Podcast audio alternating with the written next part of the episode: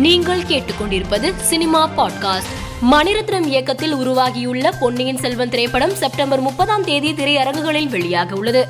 இப்படத்தின் முதல் பாடல் இன்று மாலை ஆறு மணிக்கு வெளியாகிறது. பாலிவுட் திரையுலகின் முன்னணி நடிகை பிரியங்கா சோப்ரா தனது முதல் குழந்தையை வாடகை தாய் மூலம் பெற்றுக்கொண்டார்.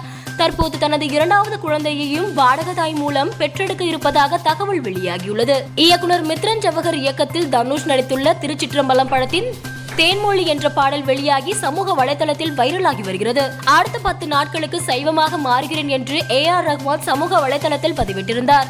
இந்த பதிவு இணையத்தில் வைரலாகி வருகிறது. ராக்கெட் திரைப்படம் வெற்றி பெற்றதை தொடர்ந்து நடிகர் மாதவன் ரஜினிகாந்தை அவரது இல்லத்தில் சந்தித்து ஆசி பெற்றார்.